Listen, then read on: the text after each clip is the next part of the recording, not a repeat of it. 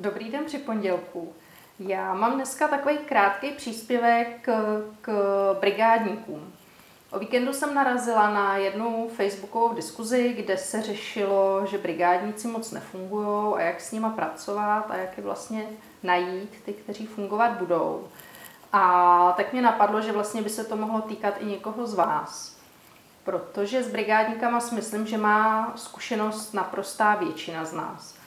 A brigádníci si hle, se hledají buď i do firem, i vlastně k jednotlivcům, když někdo potřebuje s něčím nějak jednorázově pomoct, třeba u e-shopu balit balíčky nejčastěji, co podobně s nějakou základní administrativou. Takže vlastně v čem je ten klíč k úspěchu? Najít šikovný brigádníky, který budou fungovat.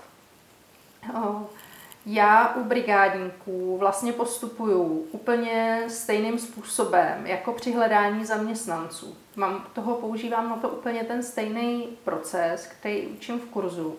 A v podstatě jde o to, v prvním kroku, eh, říct si, co, má, co, co vlastně po něm budu chtít, co má umět, nějak si vydefinovat svoje požadavky. Za druhé, eh, zařadit do toho inzerátu test, takový zkušební, anebo jim dát rovnou i třeba nějaký zkušební úkol. A za třetí určitě si dát nějakou zkušební dobu a v rámci té zkušební doby aplikovat takzvaný zátěžový test, který vám má vlastně pomoct odhalit, eh, co nejrychleji vám má ukázat to, jak ten, jak ten člověk bude pracovat. Takže to je jakoby u výběru.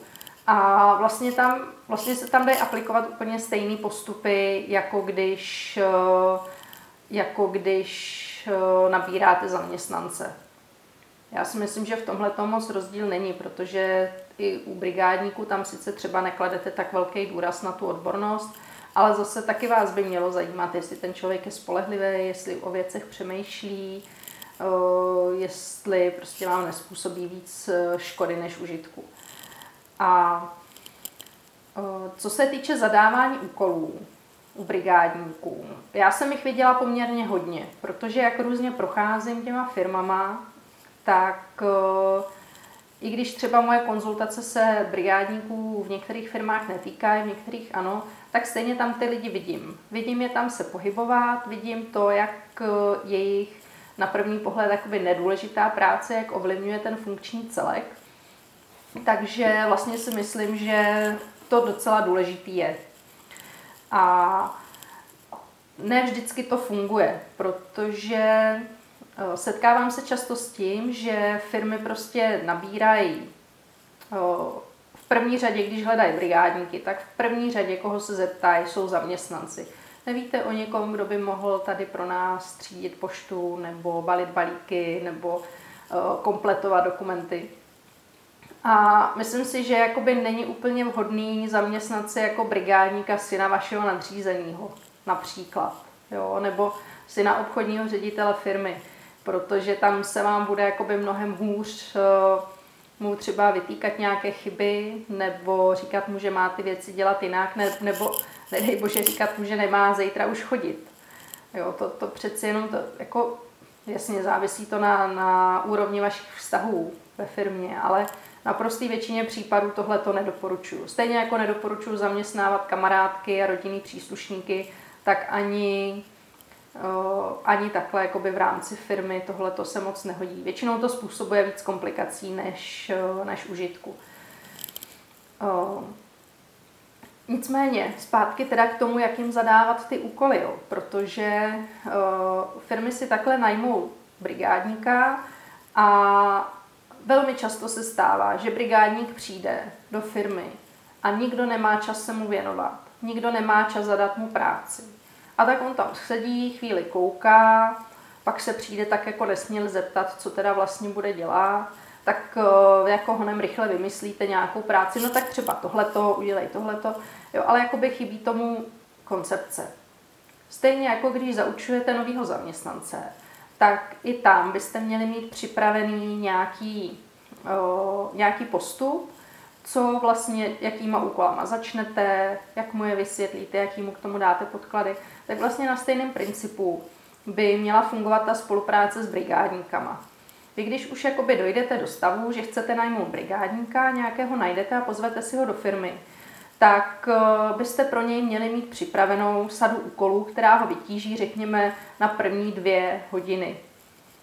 Oni stejně na obvykle na díl než na 4-5 hodin nechodí, že chodí třeba po škole odpoledne, ale určitě jakoby na ten začátek, abyste měli jasno v tom, jaký úkoly mu zadáte, abyste to pro něj měli připravený, aby on jenom si sednul a mohl začít pracovat, abyste s tím už nemuseli ztrácet čas. Ideálně, když eh, pro něj ty úkoly eh, máte připravené tak, že třeba mu rovnou dáte napsaný postup, jak má postupovat. Pokud kompletuje třeba uh, nějaké podklady pro klienty, nějaké zprávy, výstupy nebo, nebo rozděluje poštu nebo připravuje naopak poštu na odeslání, tak prostě mít pro něj nějakou sadu pokynů, kterých on se může držet a podle kterých může ty úkoly vykonat.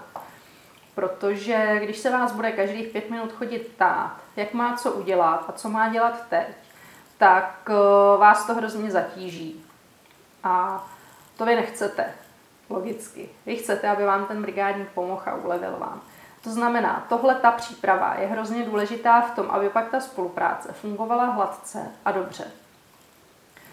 Eh, co je taky důležité si uvědomit, že po těch brigádníkách opravdu nemůžete chtít, aby měli stejnou motivaci do práce jako vy, protože pro ně je to opravdu přivídělek, Eh, většina z nich eh, středoškoláci vůbec, ale často ani vysokoškoláci eh, si nehledají brigádu v oborech, kterým se pak chtějí věnovat.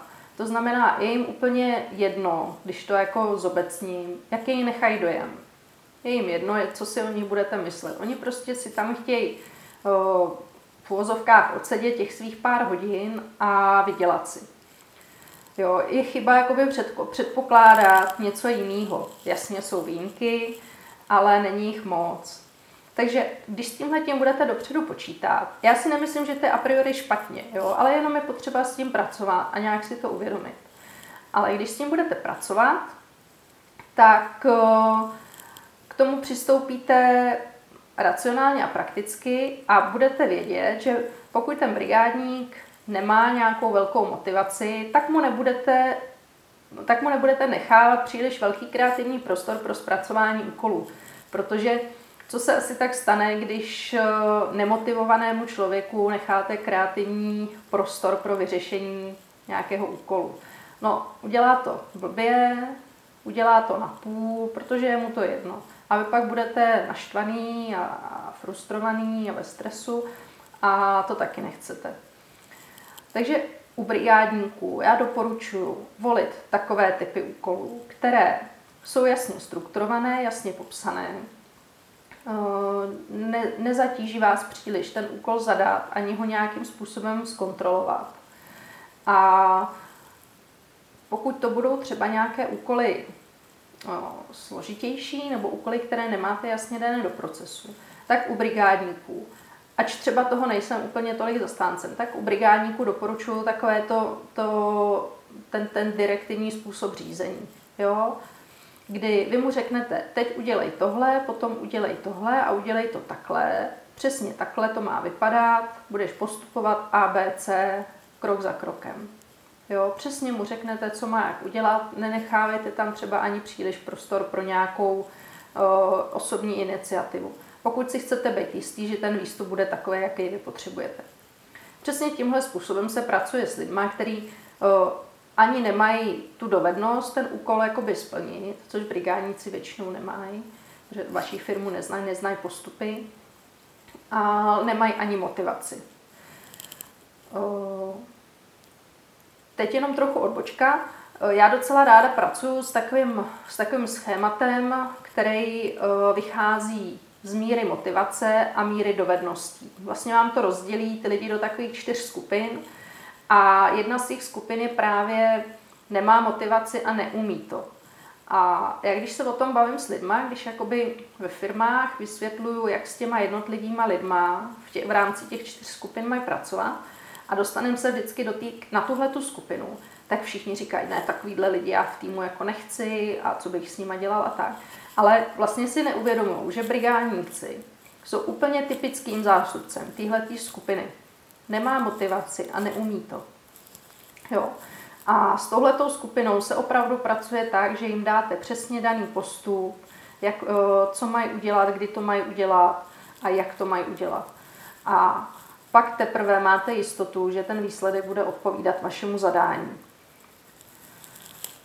Samozřejmě, pokud máte nějakého brigádníka díl, je šikovný, ta práce ho zajímá, chce se učit, tak pak se vám jakoby přesouvá, ta motivace třeba roste a už můžete dávat trochu jiný typy úkolů. Ale takový ten typický brigádník, středoškolák, co přijde ve tři hodiny po škole, je tam do šesti a pomůže vám zabalit poštu nebo rozstřídit poštu nebo, nebo připravit nějaký, nějaký papíry, tak eh, přesně takovýhle profil člověka potřebuje jasný zadání. A vy, když mu ho připravíte, vás to nebude stát moc času, protože ty činnosti se vlastně dělají pořád do kolečka. A i když brigádníka vyměníte, tak eh, ten postup zůstane pořád stejný. A ušetří vám to hroznýho vysvětlování, ušetří vám to spoustu času, kdybyste odpovídali na dotazy a hlavně, když budete mít tu práci pro ty lidi připravenou dopředu, tak vás to bude stát třeba 15 minut, 20, si to rozmyslet, co ten člověk bude odpoledne dělat. Ale zase potom jakoby ten člověk bude vytížený, ta jeho práce tam bude efektivní a nebude vás to zdržovat. Takže to jsou takový hlavní typy, které já doporučuji při práci s brigádníkama. A ještě jenom doplním, jakoby přesunu se na konec té spolupráce s brigádníkem, tak eh, v podstatě stejně jako u zaměstnanců platí takové to zlaté pravidlo eh, nabírej pomalu a propouští rychle. To znamená, že a, a zároveň platí pravidlo třikrát a dost. Jo, takže pokud vy tomu brigádníkovi dáte jasně daný postup, že prostě má postupovat takhle a takhle, on to neudělá, tak vy mu to vysvětlíte znova. A když to neudělá takhle ani po třetí, tak víte, že už se to prostě nechce naučit, nebo neumí naučit, nebo prostě to není typ práce pro něj. Tam, tak tam jakoby nedoporučuji dávat nějaký další šance, hlavně u těch brigádníků se to moc nevyplatí, protože jich je relativně všude dost fluktuace obecně je veliká, takže držet si člověka, který vám nefunguje, není úplně nejmoudřejší, bych tak řekla.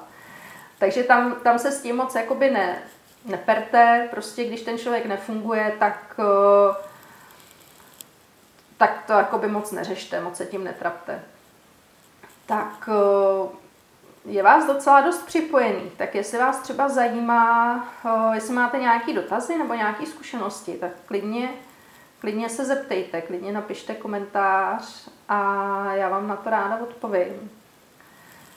Jinak ještě jsem chtěla k těm brigádníkům říct, nebo obecně, jo, jakoby, když jsem mluvila, když jsem mluvila před chvilkou o tom zaměstnávání rodinných příslušníků, tak Ono se to moc eh, nevyplácí, ani nejen u brigádníků, ale ani jako u klasických zaměstnanců. Já vím, že všichni máme takovou tu tendenci, když někoho hledáme, tak ptát se ve svém okolí, svých kamarádek, hele a nechtěla bys tohleto pro mě dělat? A je to vaše skvělá kamarádka, máte ji rádi, ale vlastně vůbec jakoby tam není ten racionální podklad, jestli jestli tu práci, jestli je pro tu práci jakoby vhodná, jestli je pro ní kvalifikovaná.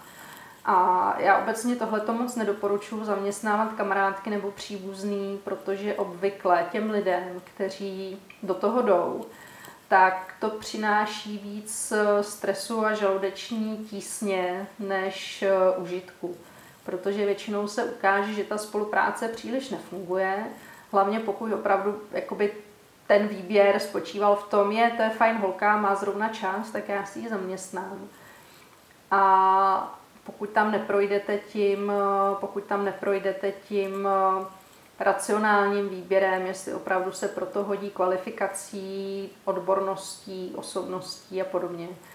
A viděla jsem a slyšela jsem i z vyprávění opravdu jako hodně nepříjemných, nepříjemných situací, kdy už jakoby do té práci opravdu nevyhovovala a byl velmi bylo velmi obtížné se s takovým člověkem, který ho vlastně máte jako rádi, mu říct, že už s ním nechcete dál pracovat. A viděla jsem to u spousty lidí, že opravdu jako by z toho měli bolení břicha, stresy, nespavost. A vlastně si říkáme, jestli není lepší jako se tomu úplně vyhnout od začátku. Tak to bylo k brigádníkům. Kdyby vás ještě napadlo třeba něco později, tak klidně pod video napište a já vám na to odpovím. Tak, mějte se hezky.